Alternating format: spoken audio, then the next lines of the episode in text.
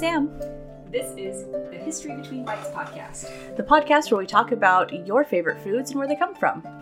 This week's episode is olive oil. We're going to chat about where it came from, how it's used, and finish out with a sampling of two recipes using olive oil. One from antiquity. And one from today. So get comfy, grab a snack, and get ready for History History Between Bites. Alrighty. I'm super excited that we're finally recording. I so, episode one, know. finally recording after lots and lots of hiccups and scheduling issues. But okay, so olive oil. Yours today, Birdie, is olive oil. Yep. So please tell me all there is to know about olive oil. Oh boy. Olive oil. Extra virgin. E-V-O-O. Evu. You know, I'm going to end up using all of these names, so you're probably going to need to keep up. It is that golden, glossy liquid with its light fragrance and incredible versatility. It is the darling of foodies and dieters and the heart healthy all across the globe. But what is it exactly? Where did it come from? And maybe the most curious question is what are we going to do with it next? So, let's begin at the beginning. Stop me if you've heard this one before. In 350 BCE, the Greeks were using olive oil for lube when getting fun and fancy free. They used it on dicks and dildos and all manner of new and interesting toys to put in all sorts of places, right? Well, sorta. It is true that the Greeks were using sexual lubricant and that it was most likely olive oil. After all, you use what you've got. Olive oil during this period wasn't a first choice consideration for cooking oil as well. Its primary function was to provide lamplight. Try saying that five times fast. No, thank you. For sex, though, as far as oil based lubricants go, olive oil isn't a bad choice. It's body safe, moisturizing, and even smells pretty good. Disclaimer please do not try this at home. I mean, not with what is actually on the market now. No, please do not try olive oil. No, it can also clog your pores and like cause you to break out. And nobody likes having acne. nobody especially likes having acne on their genitals. Uh, no, no, and I no, just no. No. Hard? No. Thanks, everybody. Any hoozle piece. We've seen olive oil usage on leather dildos from this time period, and on the accounts of brides on their wedding nights being given an exaleiptron. It's a pot for cosmetic and often scented oils to uh, anoint or rub into their husband's um,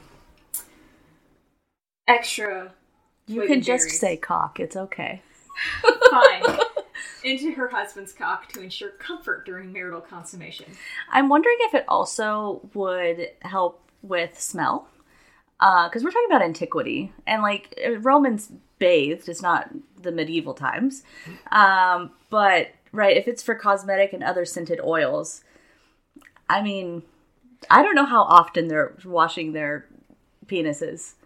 So I mean, I can't imagine it was better back then. Well, and in antiquity, not to not to uh, foreskin shame anybody, but um, only Jews are being circumcised. So I'm just saying there might be an added um, benefits to scented oils at this time period.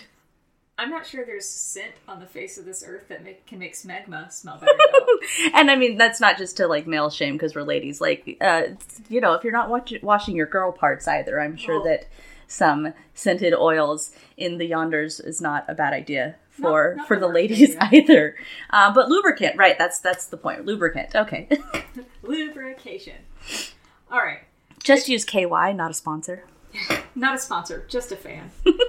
So while it's really fun to discuss olive oil's humble origins as lamp oil and lubrication, we're actually here to talk about its culinary history.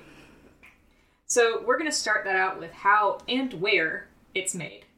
Can we take a brief pause so I can go check on some olive oil cakes real quick and then we can jump back in? Awesome. We don't want to burn cakes. No, let's not burn any cakes. Cake is out, oven is off.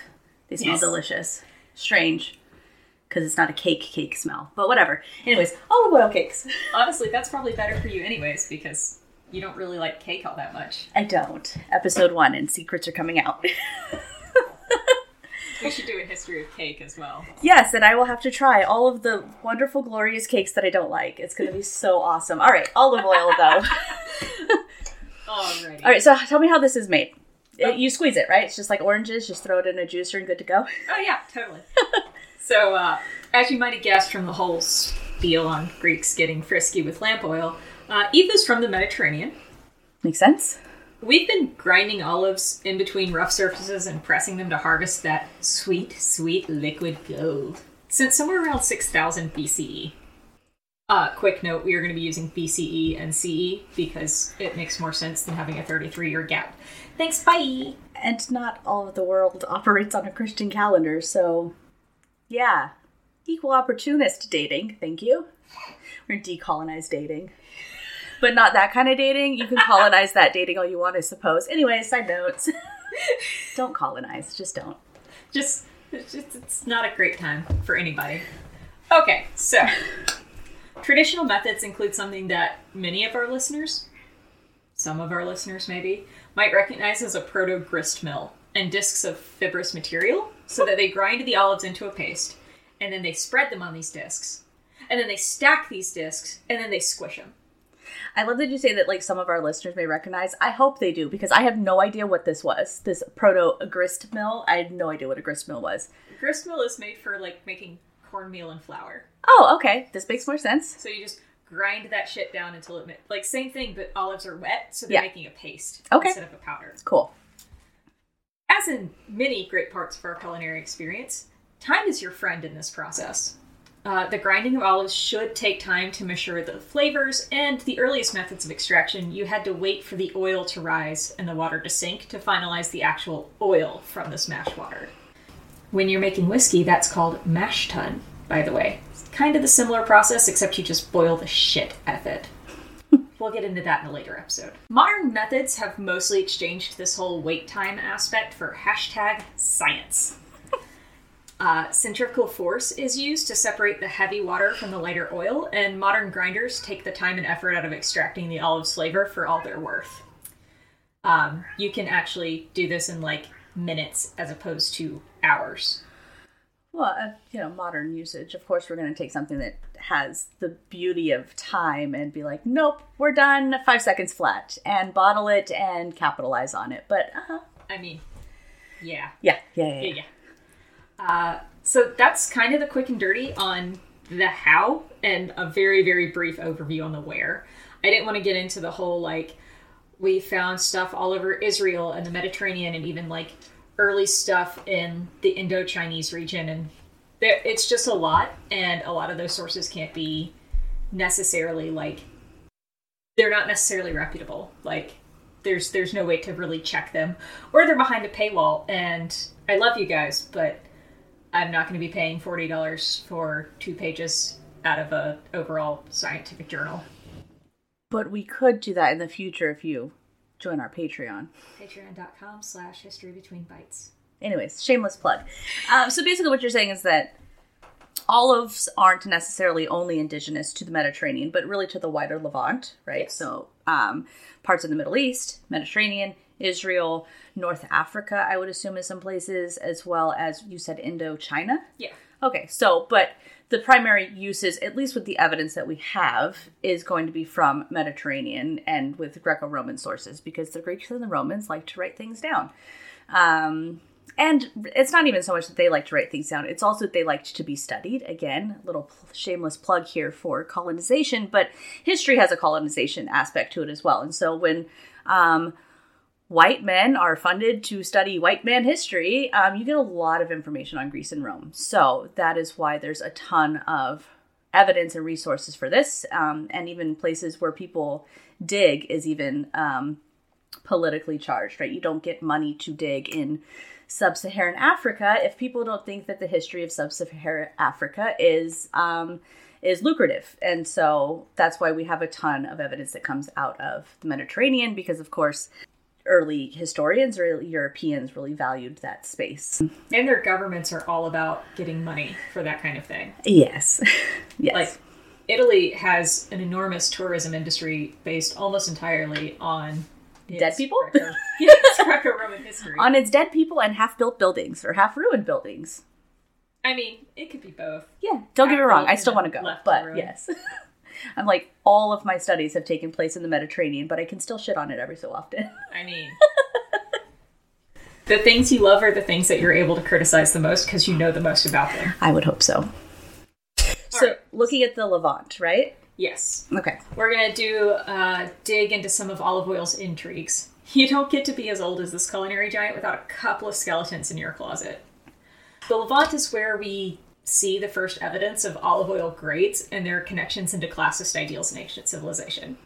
So oil is the way in which you would determine how rich somebody is. Yes and no. Okay. Um, so the really good olive oil, the like top tier, what we would consider like the super expensive, you know, the the thirty or forty dollar small bottle of olive oil in your grocery store, that would be what your upper crust is getting, Okay. and those are the the highest grade, and these are literally the highest grade olive oils. They're the olives are from the very very top of the tree, and were only very lightly pressed. So they had this like light, sweet flavored oil. It's like your grandma's ever beloved salad oil that you'll see in every old recipe you've ever seen.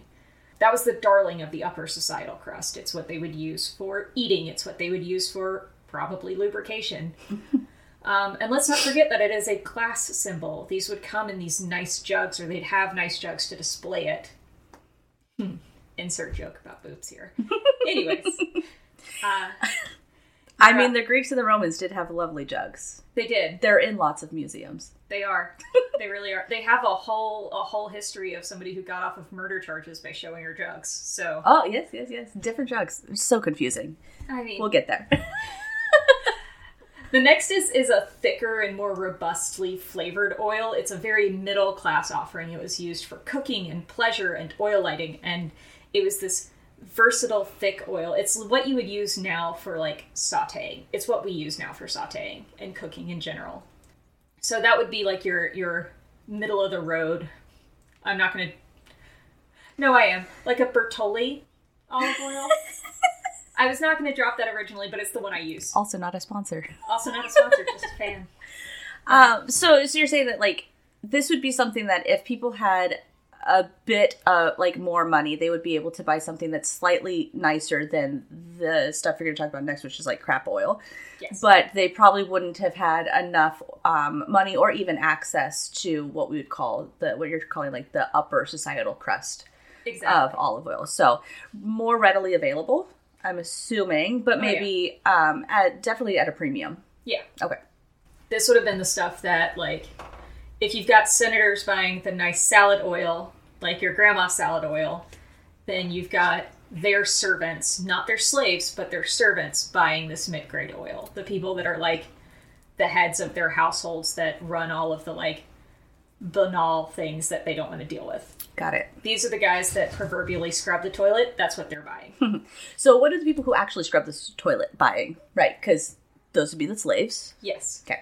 Uh, that would be oil that was made from unripe olives that had been buried in sacks and left to decay for a little bit, producing an inferior product that, even though it was edible, was cheap and not as pleasant as the first two. Well, if it's left to decay, is it slightly fermented? Uh, mildly. Okay. The the Oil. verbiage used specifically was decay as opposed to ferment, so I think I think that it doesn't go through that full like yeasting process that you it. see normally. That makes sense. Yeah. With more modern techniques comes a fourth grade of olive oil that's produced using chemical solvents. You'll see this marketed as pomace oil, which is extracted from the byproducts of true virgin oil production. Uh, pomace oil is actually still edible, and it still has some of the health benefits that people talk about with olive oil. You know, it's heart healthy. Um, it helps lower your LDL cholesterol. It's high in HDL. I'll explain that in a second. I know that I'm talking medicine and math at you, but it doesn't have the same flavors. Those flavors have been pretty much washed away during the extraction process. It's like running it through like alcohol, basically. Like you're Yeah, you're taking it and, and using. You're using mm. chemicals to Yeah. extract the the actual oil itself. So yeah, alcohol is actually probably a pretty good metric. That's probably one of the chemicals they use because it's actually technically body safe, even if it is a poison. Oh, fun. Yeah. Science. Hashtag science. I told you. Wait, you, my faithful podcast listeners, might say. You keep using this term virgin oil, but I honestly have no idea what the olive oil's sexual history has to do with its goodness or quality. Well, I mean, you know a little bit of its sexual history, but not its sexual history, just the history of its sexual uses. Anyhow, so sexual history of virgin olive oil. I do encourage you to also ask the question of what its sexual history has to do with its goodness or quality when you're talking about your or anyone else's sexual history, but that's a mom rant for another time. And no, I won't be telling you olive oil's body count here. Uh, whatever it gets up to is its business so long as it's safe, sane, and consensual, guys. You Should definitely not ask anybody their body count. No, don't do that. That's rude. Anywho's, the sexual prowess and experience have nothing to do with olive oil's virgin status. Virginity in oil has to do with its extraction. So, olive oil is mechanically extracted only. That's why pomace oil is not labeled as being virgin or extra virgin or anything like that. Extra virgin is an even higher quality of regular old virgin oil. Think the preachy girl in your eighth grade class with the jean skirts and the bad haircut that was probably being abused because she's an IBLP. It's a whole thing, guys. Go watch Shiny Happy People. Also, not a sponsor of this show. We're just a fan. Extra virgin, the standard for it, is upheld by this incredibly named International Olive Council. And it's made with a blend of traditional and modern methods to create the most flavorful and pure oil on the market. Today. But like, how do I get that job? How do I work on the International Olive Council? And does it pay better than an adjunct professor? almost certainly pays better than an adjunct professor. Not to hate on the institutions of which pay my bills, but International Olive Council member sounds freaking awesome on a resume. It sounds like I could have like an olive leaf laurel, like on my. On your lapel, it's like Yes. FBI, but like with olive emblems. like an olive branch. I love this. I love this. IOC An olive branch that's actually olive branchy and not like a fake olive branch of like CIA, Yes. where they it's not a real thing. I mean, CIA is, but their olive branches not so much. No, no. they're- We're going to be put on so many lists for this podcast. Anyways, The International Olive Council. International Olive Council, the job I want, the job Sam wants. The process of deciding extra virginity actually involves smelling and s- smelling, sipping, and hunting viciously for any flaws in this oil's sensory experience. Tasters will often use this process called strippaggio, where they take a sip of the oil and then heavily inhale on either side of their lips to illuminate all of these hidden corners of the oil's flavor profile. And now I realize why I'm not on this council. That sounds ridiculously annoying to listen to all day long. Like slurping is one thing, but this is like slurping. On steroids. Yeah. Um, never mind. I resend my um, application to the International Olive Council for um, audio issues. no, thank you. I don't because misophonia is not an issue for me. I would like this job. What are some of these hidden nasties that you might find in an oil? Well, there are hints of musty, fusty, winey vinegary, or rancidity that are disqualifiers for the title of extra virgin. Tasters, called sommeliers because of course they are, have trained their palates through years of tasting to be able to detect even a hint of these flavors. No muss truly is no fuss in the high stakes world of extra virgin olive oil. Wait again, you may cry. What the hell do those flavors mean? What a. Right? Because only two of those make sense. Like winey vinegary totally makes sense, especially if you've left like wine in the fridge a little too long and you're like, oh, I can still drink this. Definitely not. That winey vinegary makes perfect sense. And rancid, like, got it, ruined. Like, it, it's it's It's just gross. it's gross. But musty, fusty. Hmm. Let's see. Let's see the like the descriptions of these. Because so far they're on my list of really good insults, but I need to know what they mean. Oh, yeah, yeah. It's a lovely question with really gross answers. So let's take it from the top. Musty. This is what your oldest, saddest relative's house smells like.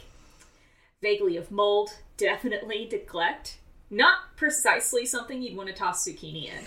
Yeah, no thanks. Like, I always get the idea, I got the idea from my reading that it's a bit like mothballs. Oh, fun. Nobody wants to drink mothballs, guys. At all. Or toss your zucchini or your salad with mothballs. Please don't toss your salad with moth mothballs, guys. Yeah, please don't. Please don't. Again, mothballs are not a sponsor. I'm not even a fan. I'm Just use a cedar chest. Okay, so then fusty. What is fusty? Fusty is the smell and taste of a billy goat. Oh, okay. If you don't know what that smell is, congratulations. I'm officially jealous. That would be me. I don't know what that smells like, but I can imagine. It's barnyard meets swamp ass. Oh, so it's like petting zoo Uh huh. in Florida. petting zoo and petting zoo in Florida meets a dirty diaper. Oh, okay. It's yeah, I could really probably put that as as a as a as a mom. I could probably imagine what that smells like. Y- yeah, yeah, yeah. No thanks, fusty. A very good insult. A very good insult. Probably better than musty, but A- I like it fusty for a sure. swamp ass belly goat. in one word. It's amazing. Nice. All right, winey vinegary is pretty much what it says on the tin. It's what wine that goes off tastes like. It's sharp, it's sour, and it's not fermented long enough to wrap back around to pleasant. It's just kind of ick.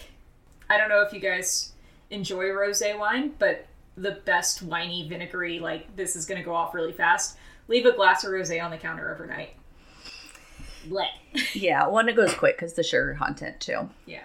Also, why it gives you wicked hangovers. Yes, yes. Drink water, guys. If you're going to be drinking rosé, just just just do that. drink water, lay in I'm- your bathtub. Bath bubbles not necessarily included. And if you have cats, sing Broadway tunes to them. And then maybe acquire a taste for shard. Yeah. I haven't I haven't reached that, but you know. Anyways, so hangovers for me. Okay, so rancidity, right? It's just rot in general, or It's generally this the the the idea of rot, but with olive oil it's specific in that it gives out the smell of both paint thinner and crayons. It's caused by your oil sitting for too long in the wrong storage conditions.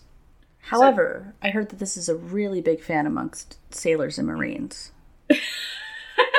The crayon part. If it's more the crayon part. Eh, paint thinner, I hear, is the thing amongst Yeah, for the. Navy. But in any case, again, The United States Marine Corps is also not a sponsor of this podcast.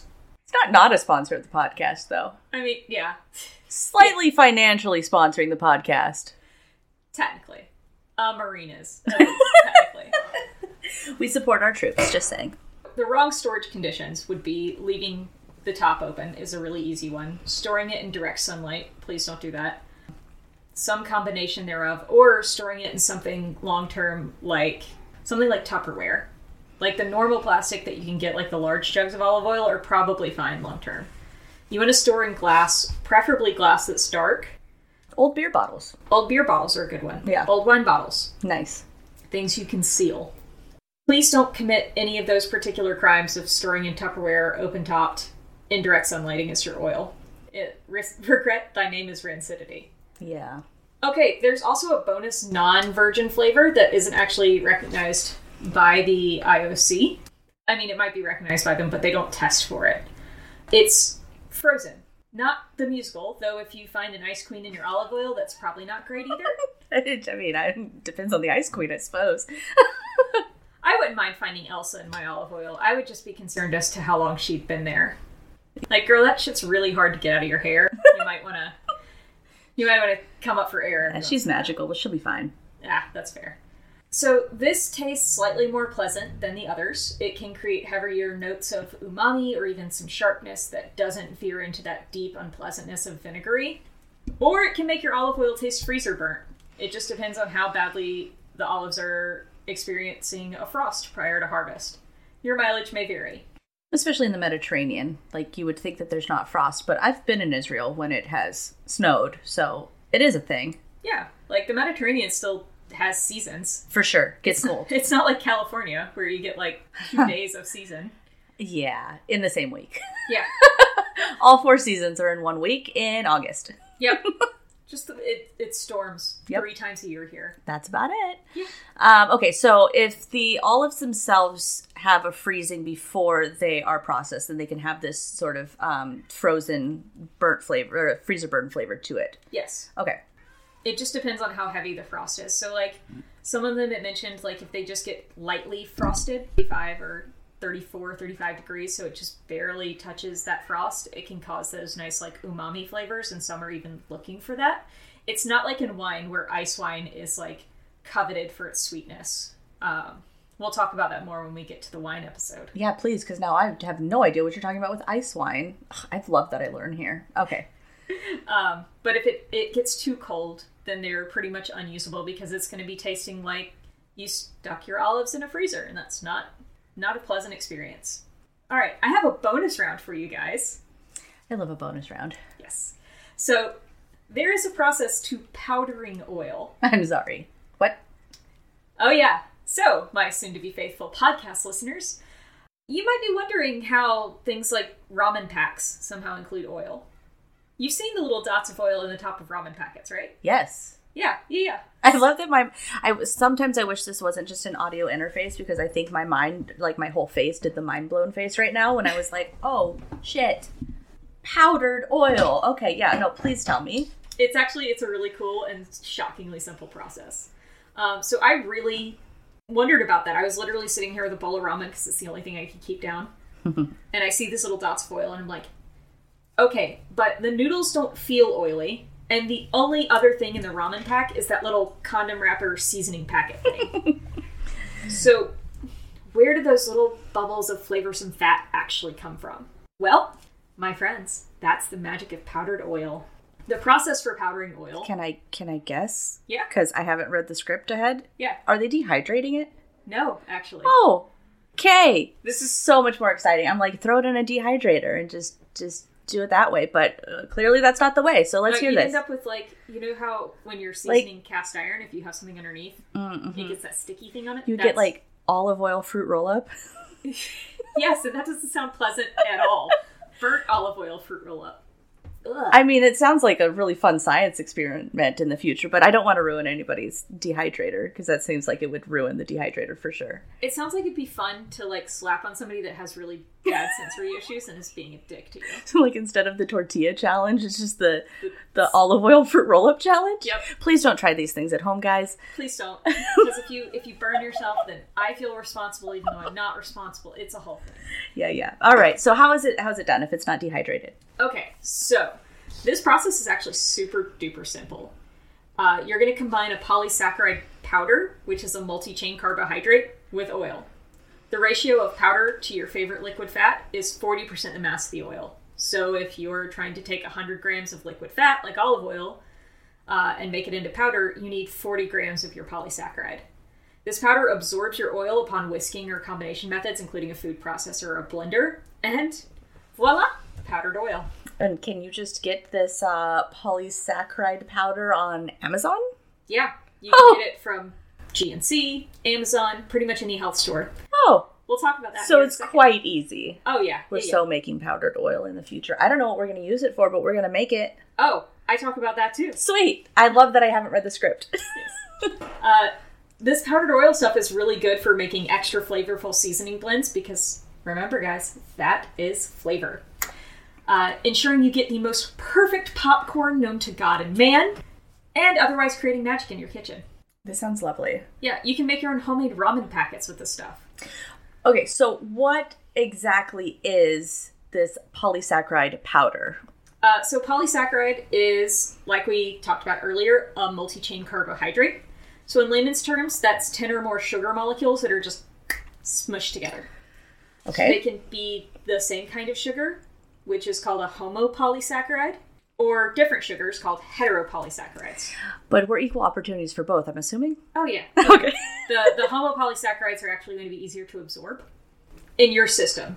Not like it, I don't think it makes that much of a difference versus like for making your powdered oils. But the one I'm talking about today is a homo, homopolysaccharide. Got it. So, the most common polysaccharide on the food market today, which is sometimes commercially used for the purposes of powdering oil, uh, is maltodextrin. Which is literally in everything.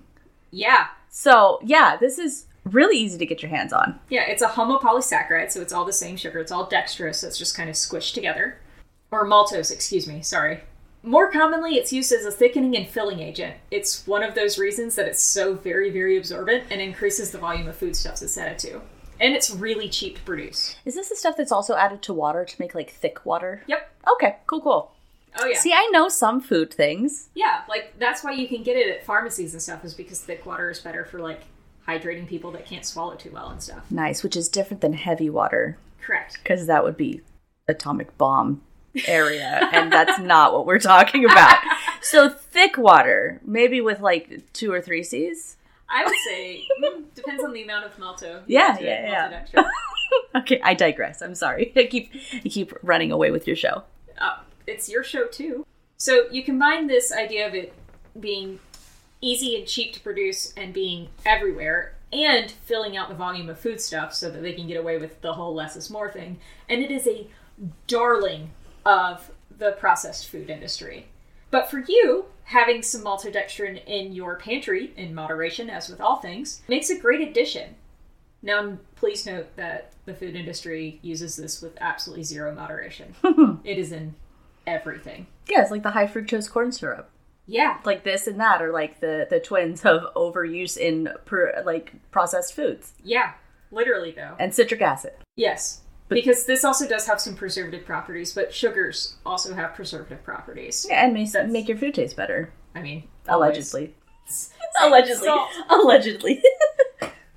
So you may actually be sitting here going, maltodextrin sounds really familiar. And it should if you're the type of person who reads an ingredients list on products. You know, my kind of people. I also want to emphasize that it is a sugar, even though it's not great at sweetening on its own. So, uh, diabetics beware. Just because it ain't sweet doesn't mean it can't fuck with your blood pressure. well, because it's a Blood sugar, excuse me. Well, because it's a carb, Yeah. right? Like carbohydrates. Like if, especially if you're diabetic, you have to worry just as much About about carbs. carbs that you do have like added sugar to things because carbs all turn into sugar. That's why diabetics don't drink a whole lot of alcohol, guys.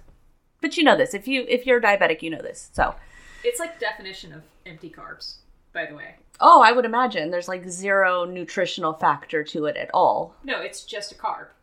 it's just a carb. But if you're curious about trying your hand at powdering oil, you can buy maltodextrin at most supplement stores and even pharmacies. You're going to be seeing it like labeled as either just straight maltodextrin, which is where I saw it at GNC, or at CVS it's going to be something like I think it was called Thick Water or Thick Up, and it was just like the powdered version. Makes Uh, sense. Just if you're going to do this, remember to get unflavored maltodextrin unless you have a real craving for, uh, I don't know, vanilla flavored EVOO. I mean, more power to you if you do. Use it for baking. yeah, I mean maybe, but it also doesn't sound right. No, vanilla does not sound like an infusion for olive oil. Like, I, I infuse my own olive oil pretty regularly. Um, I use heat infusion. yeah, peppers. Cuts out a lot of the time, but it also makes your olive oil cloudy. So, like, your mileage may vary. It depends on if you care about the aesthetic or care about the flavor or both. Oh, you meant heat like on the stove, not heat like peppers. Yes. okay, so just welcome to the podcast real quick where um I am the dumb one because I've spent far too much time reading academic articles of world history um and history of the Mediterranean, so I know zero things. So, Birdie, Birdie, please tell me what you mean by heat infusion. Right. So you're going to put it on the stove and you're going to cook it. Yes. So when you're using heat infusion for olive oil, you want to keep your olive oil at like a medium low heat. And you want to get it up to where it's just barely starting to move. So you'll just start to see, I call them fracture lines because that's what they look like when oil starts to heat up a little bit. And then you start adding in the things that you want to infuse. Whether you want to use heat or cold infusion really depends on the ingredients and it depends on how much time and effort you're willing to put into this and honestly how much of a damn you give about how pretty it looks. Does cold infusion can you also run the risk of it going bad though? Yes and no. It kind of depends. So I like, feel like I have tried to infuse with garlic and it did not go so great. Again, I would I would definitely heat infuse for garlic. Yeah. Anything that's going to have like a high moisture content, I would definitely do heat infusion.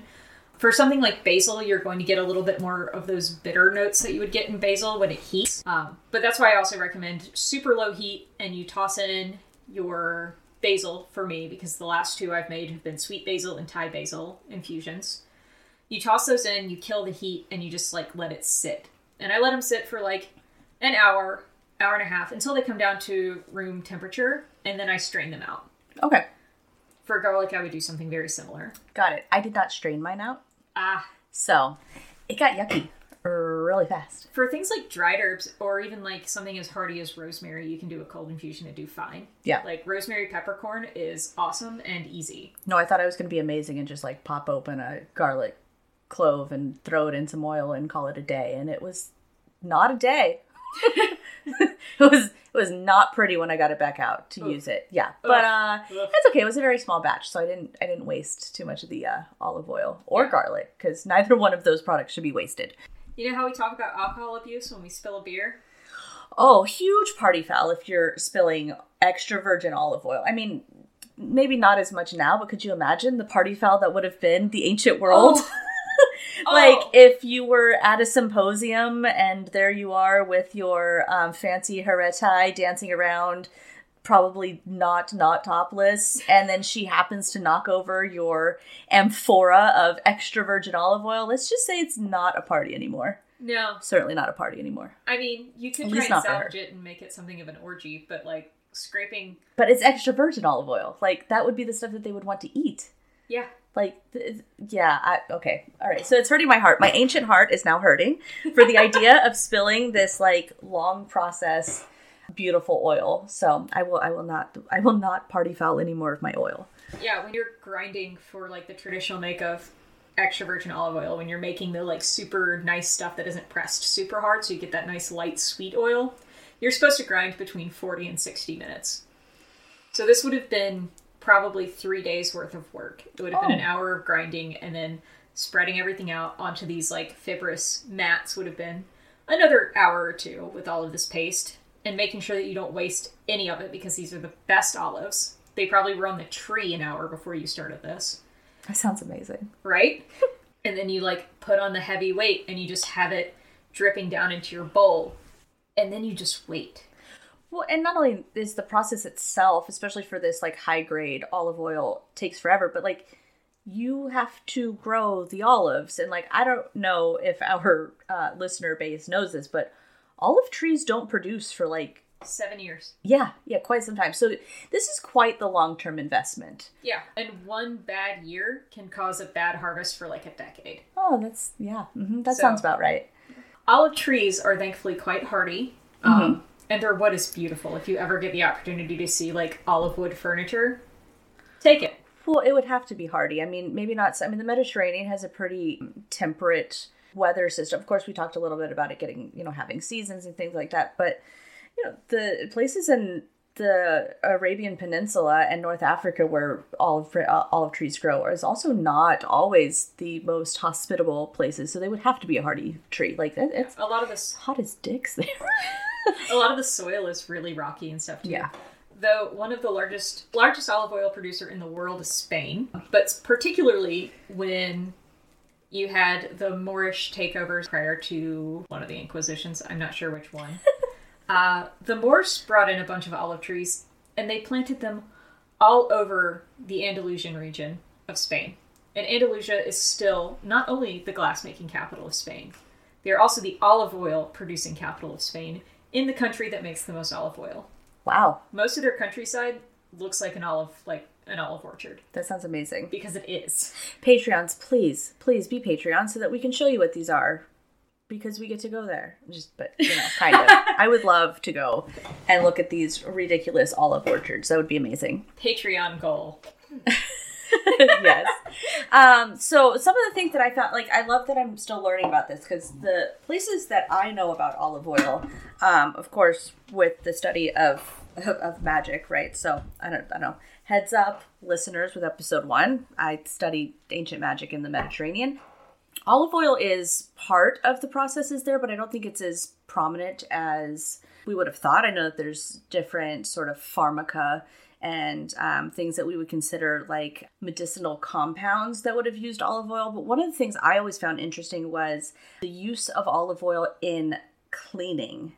So, right, the the Romans had been known to um, before they would get into the bathhouses, right? Because these are communal baths. Roman men being who are going to the bathhouses, of course, because women are I- icky and cannot go. Women are gross. Yeah. My period all over the place. Yes, yes, yes, yes. Um, but they would go into these areas and they would sort of pour olive oil onto themselves. And I'm assuming it's not going to be this high grade stuff. It'd be sort of probably that middle ground area. Um, and they would take a uh, what is called a stylus. So it's kind of this. Um, it's an ancient squeegee kind of. But it's a it's um a long stick that um they would then push onto their skin and sort of scrape their skin down you know not abusively but like scrape the oil off of their skin. So they'd put the oil on then they would scrape it down with the stylus. And the idea is that the oil would capture the um impurities on their skin and clean them and then they would get into the water which is really gross to also think about like the separation of water and oil in these bathhouses It's just one giant ramen bowl, guys. Yeah. Even soup. yes but yeah and like you know there's there's all sorts of things not just in lubrication but i know that there's also been oils found in different you know, contraception for and for women in the ancient world. Oh yeah, like one Um, of the big things was especially in like you hear about the whole oh there was a diaphragm made of crocodile dung in ancient Egypt. People talk about that a lot, but like one of the ones we actually have found is like a poultice that was created out of olive oil and herbs that was used as a diaphragm and spermicidal. which would make more sense because like let's just take a second to like ancient peoples are not dumb i don't care what the listeners have to say about this one ancient peoples are not dumb they have ancient wisdoms and um, that we may not have access to and aliens are not a thing when it comes to world history you can think that aliens are a thing it's lovely but they did not create wonderful things that humans are able to do we have the same brains now that we had then And we're And- more bored back then because we didn't have the constant input of a thousand and one different. What and it's not even being more bored. It's just we have more time to learn and to think more critically because we're not being bombarded with entertainment all the time. Like people have a minute to look around the world around them and see what things are useful for and what they're not useful for. And in all reality, it would probably only take one woman to try to put crocodile dung up in her snatch to realize that's a really bad fucking idea. I just can't Um, imagine like that would be so painful. Well, I mean, the ancient world is all about pain for women. Like, let's just be real about that for five seconds. So, crocodile dung in in the vaginal canal is probably the least of of female worries um, in the ancient world. But even still, like it it doesn't take much to realize that's going to cause an infection. That's not great if you're trying to do anything with a man. No. So um, it probably is a great contraception because you don't want to bang after that because now you have the worst yeast infection known to man and God. Yeah, yeah, yeah. Um, so it's like Nexplanon. It works as it works as contraception because you can't make a baby if you're not having sex. Yeah, exactly. I do know that there's a bean recipe, and maybe we'll talk about this with beans, but I know that there's a bean paste recipe that I have in the PGM um, for nerdy people, the PGM for not nerdy people. That is the Greek Magical Papyri book that will always make its presence known here. Sorry, guys. But it's a bean paste that you're supposed to eat. And it's supposed to render you infertile for a year. So I don't know. Maybe we will check out. You can't drink, eat the bean paste. Sorry, I will, love. I will not Um, the bean paste. No, no. Hints for what's happening there. But, um, and I don't need the bean paste because, you're already infertile. yeah, exactly. Yeah, uh, by choice. Very happy about it. I was going to say I wouldn't be making a joke if it was something. No, no, no, no, no, no, no. We have shut down shop, but I did not use beans to do so. But yeah, that could be an interesting sort of thing to look at the the ways in which uh, contraception is used, right? And I don't know off the top of my head if if there's any sort of olive oil and abortifacient connections.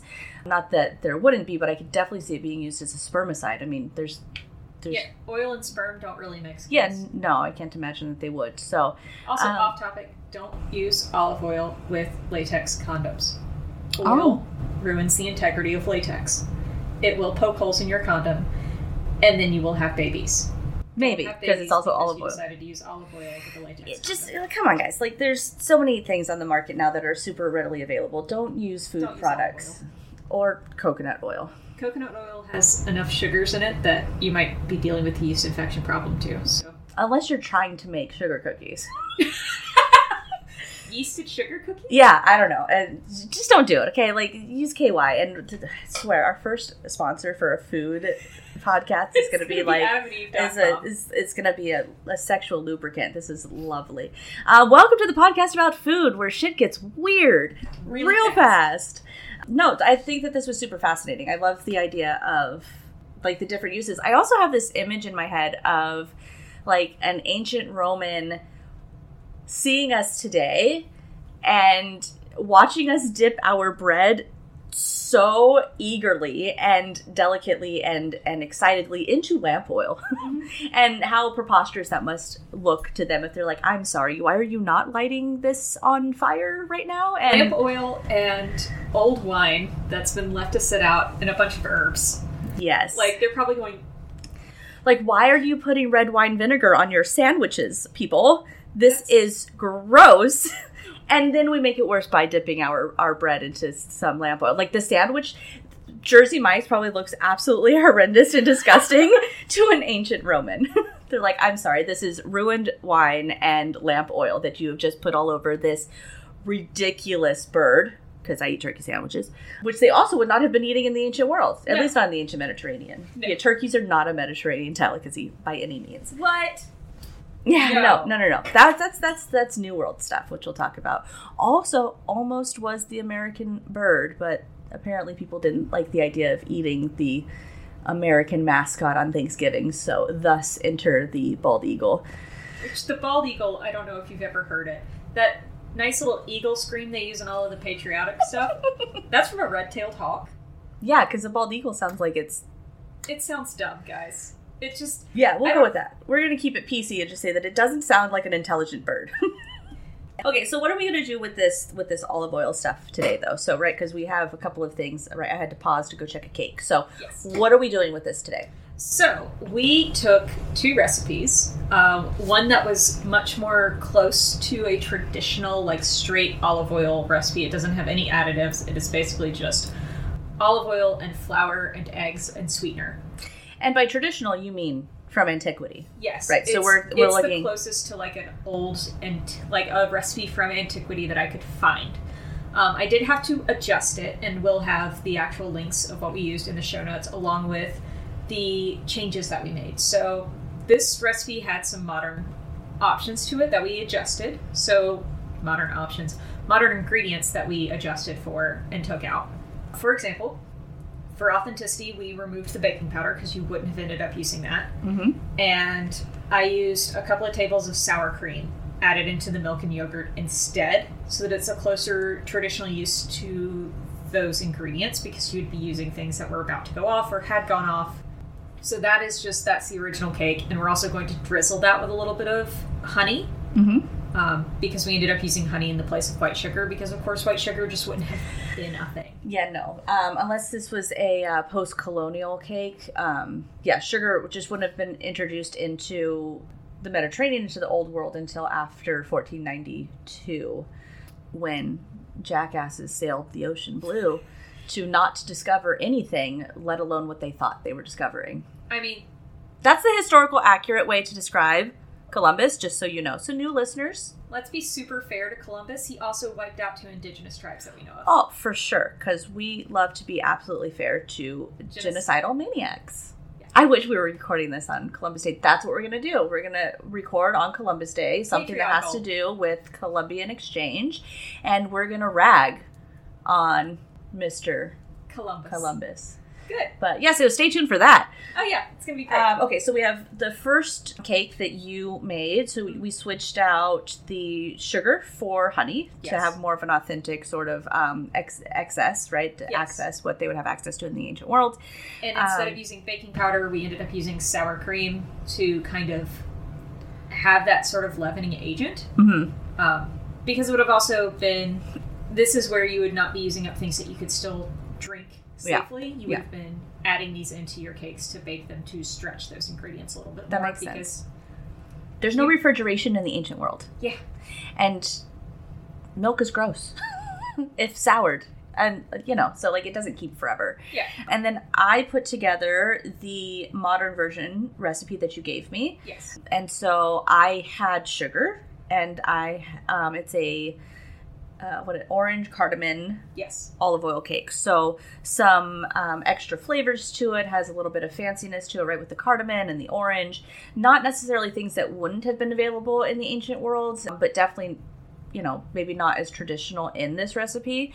And then, of course, I get to use the wonderful cane sugar. yeah. Wonderful or not, and also um, the you know so the egg same thing, and then yogurt and orange juice. So and then I get to use modern leavening agents. So I had baking powder and baking soda in mine, and I went downstairs to take it out, and it is much more um, lifted than yours. So it's mine kind did, of mine did rise a little bit. yeah, but it kind of looks like um, it has like a um, cornbread sort of look to it. It where does, It's, it does. very um, not dense. I don't expect it to be dense, but I don't. I definitely don't expect any rise to it. Where mine is definitely much more in the vein of like a sourdough, where it's very much risen. Just a little little fun thing for you. Uh, so the actual word Messiah that's used means to anoint. Yeah, not to rise. No, it means So we We have Messiah cakes downstairs. We have Messiah. We have anointed. We have anointed our flour Yeah, and, and- egg and the word Messiah being to anoint kind of ties back in the importance in religious and cultural areas of olive oil and other oils at the time. But olive oil would have been the most ubiquitous because, again, olive trees everywhere. there's still religious communities who when they anoint they anoint with olive oil Yeah. and not just with water and things like that. So Yeah. I mean, a lot of like Catholic anointing is done with sacred olive oils. Yep. yeah, absolutely. All right, so we're going to go do a taste test and we will talk to you guys about it here in just a little bit. All right, let's go. Okay, we're back. Okay. And we're back with oil, olive oil cake. So I don't know, just on visual, right? So we took the modern version that I made and we dusted it with some powdered sugar. And then on one side, we added orange and cardamom infused honey. So that's not the side that we're trying though, because we're trying the one that has fewer flavors. So this is just the side that has some powdered sugar on it. And I will say this cake is what? Inch, inch and a half thick? Just over inch and a half. Okay. So definitely had some rise versus what's going on with the with the olive oil cake you made. What do we got here? Uh, as far as rise is concerned, sweet fuck all. no, actually, it probably rose a quarter inch or so, but it has a very close texture. I mean, it's definitely in in a comparison between the inch and a half ish thick for the modern cake. Um, but your cake is what, maybe a half an inch thick? Mm-hmm. Um, and these were made in the same size. Mine was a nine inch pan, yours was a 10 inch pan. So shouldn't have too much difference, but if they were made with the same one. But this is this is a substantial sort of rising thickness difference. Even the consistency, right? The modern one definitely looks like a sponge cake, Yeah, where the older one kind of looks like a pie. yeah. And um I'm not gonna lie, I I'm much more excited to try the old one. So old or new first, what are we trying? Uh, let's start old and work our way up. Okay. All right. So I'm so sorry for the um, eating on camera or on mic. So I don't know. Maybe we'll I'll mute myself for a second here. Yeah, yeah. This is actually really good. It's also very much a pie. It's chewy, spongy.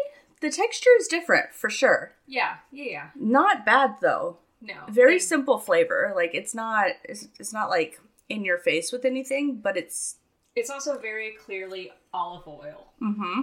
The texture is like messing me up here. Mm-hmm. It's a wild texture. Not unpleasant. Not even a little bit. No. I think the honey on top definitely adds something to it because the cake is pretty simple as far as flavors go. Yeah, this is something that would have been like a base flavor, I think. Well, also, I'm thinking like just looking at these and thinking in terms of travel and taking with. Like, I know that when we get to my episode next week on honey, right, the honey cakes, some of the recipes were altered so that they would keep longer and they can go into like packs for soldiers and things like that. Not that I know what a Roman Legion soldier's pack looks like, but it would be taken with them, um, sort of on the road. And just looking at these two cakes, I can see that like the older version seems like it would keep longer and easier, right? It's a it's a more dense cake, smaller profile. It's not as crummy. So if you were to wrap it up in I don't know grape leaves or whatever, here's where my ancient knowledge fails me. But like if you're gonna wrap it in something and put it into a sack, I feel like this would have a little bit easier travel with than the uh, the modern version. And you could also easily like break it with your hands. Yes. So like a modern cake is going to crumble and just fall to pieces. Yeah, where this you could share a little bit easier if Yeah. you were so inclined to do. Also, I'm wondering, even though it's not made with preservative, right? Or like, I mean, we of course use some modern things with it, but I'm wondering if the use of honey versus sugar in it would actually make it keep longer, just because of the shelf life of honey, which is essentially forever. Mm-hmm. So, already, have you already tried the modern one? I have not. Okay, let's let's dive into this one. This one has such a light palette cleanse. Palette. cleanse. Oh, I did, I did, I did. Yeah, we're we're taking ourselves very seriously with our palette cleanse of black coffee. I'm never taking myself seriously right now. No, we're eating on air. you get to hear all our mouth noises. Holy moly! And there's the cardamom. It, I mean, it tastes like it's an orange cake. Yes. It's an orange cake. There's a ton of orange in this. Like uh, it's four tablespoons of orange zest that was massaged into the sugar, and then there's orange juice in it, and then of course you did the orange juice um, sort of brush drizzle over the top. It doesn't have as like dry of a texture as you get with more traditional cakes. Or maybe I just have had bad cakes. This is yes, really good. Well, yeah, and I, I don't know. Maybe it doesn't speak to how good a cake is if I do like it, because I don't like cake, so I don't know if that means like cake that I like is really good or cake I like is really bad because I don't like good cake. You know, it's a whole thing. You But liked my Christmas cake we did. I did like your Christmas cake, but you know, chocolate on chocolate on chocolate is not always a bad idea. It's almost never a bad True, idea. but sometimes it can be dry. This this olive oil cake is not dry, and I'm assuming because of the olive oil. Most of the recipes online talked about how olive oil cakes will stay moist for a little bit longer. And uh, I see it. It has like it seems like the really it's kind of like a um like a lemon spice cake, Yeah. Yeah. but the orange cardamom is just like different citrus spice. So it's, it's pleasant. I think I like it better than a lemon cake though, because the orange is slightly sweeter, yeah. Slightly less of a flavor bully. I think that lemon can be a flavor bully. Hence yeah, why it's- lemon poppy seed is just lemon. Pretty much, yeah, which is unfair because poppy seed cake is delicious, but I love we, poppy we gotta seed. do like almond poppy seed. Almond can be a flavor bully too Mm-hmm. if you're not careful. That's true. Um, but no, this is this is lovely. Um, I'm not mad at the modern, which is surprising with me and cake, but I am definitely not mad at the ancient either. I feel like I'd be happy with eating this in a world where there's not McDonald's. not that I want to eat McDonald's either, but like in a world where like you have to work for these things. I mean, imagine if this is the so we used extra virgin olive oil, right? So this is essentially I don't know, higher grade stuff, at least middle of the road. So this is what I would say that this was a middle class okay. olive oil based on the original Levantine classes we talked about. Well, and it's interesting because then, right, a lot of history perspectives come from, like, you know, people in power write history or have histories written about them. So a lot of the time we have evidence of what people are doing in antiquity from a position of authority and a position of aristocracy and leadership. And with food, it feels like we might be able to tap into those lower classes, the, the more everyday person, right? Where what we're able to do is kind of a social history and just what are people on the ground in the places tasting which is really fascinating instead of thinking like you know well what is what is caesar eating well like we know what caesar's eating because it's freaking documented and if you're talking about julius he wrote everything fucking down so we for sure know what he ate but it's nice to think like just what is you know what's, what's lucius eating or some nondescript roman name What is that one guy, Terry? Terry- Terry the Roman. He's just Terrius? some- yes, that. Terrius? Or Rory, the the centurion. Yeah, yeah, yeah. What is what is this one random soldier eating? And I think that this very basic sort of dense cake would have been something that like his wife sent out with him and she's Yeah. like, "Here, I just want you to have something small, something Mm-hmm. enjoyable. Like just a little treat." Like with my husband, I'll pack him little treats every once in a while, and I think that that's a very common uh, historical precedent for people you love. You're a much better wife than I am. I, I'm in, just I in fact have a husband who packs me snacks, so um, I'm pretty sure we have a very intense role reversal in my household. So um, my husband is a lovely traditional wife who packs me snackies and treats. Um, but yeah, no, absolutely. This feels like like the the modern cake is delicious, but the older um, ancient cake that we've made sort of feels like what someone would describe like it reminds them of home. Yeah, oh yeah, where where the modern cake feels like a treat. Like it feels like we made a dessert together which is lovely. But this idea of like this is the taste of somebody's home. You know what it reminds me of? The ancient one. like a gooey butter cake, Okay. where it's not necessarily good. Yeah. yeah. It's not good in the traditional sense of, oh, this is a really great texture, or this has perfectly balanced flavors. No, and it's no, not decadent by any means. No, That's that would not be the word I would use to describe this. but it's comforting. Hearty, Yes. for sure. Filling. I can imagine having a slice of this and being like, "Cool, uh, that's that. I'm good." It reminds me of like those flourless chocolate cakes. yeah, it does, does kind of. Which is interesting that I'm, oh, you know, some of the Jewish connections to these recipes as well, right? Because flourless chocolate cake is absolutely a Jewish thing for Pesach. Pesach.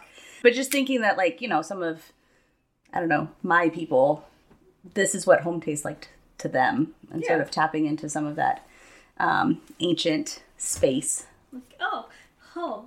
Little, Yeah. Literally a little taste of home. I love it. Well, anything else for olive oil for us? I don't think so. That is olive oil.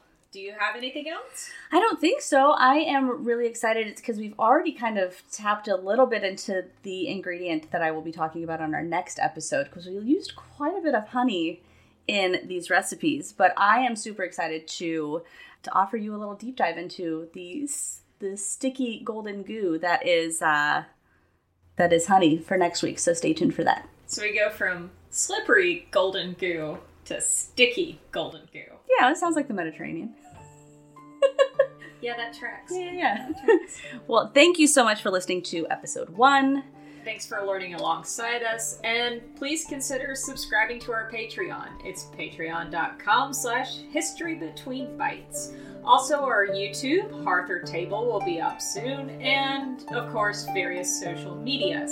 You can find us, sorry, for our social medias, you can find us on Facebook and um, Instagram as History Between Bites Pod. Wonderful. We'll also have those linked in the show notes. So, until next time, stay hungry for history!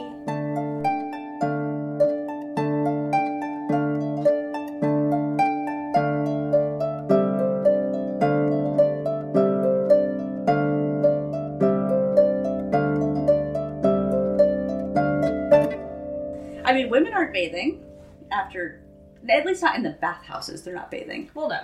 They had their own thing. Great, now we gotta look up the history of bathing. Just not at all culinary.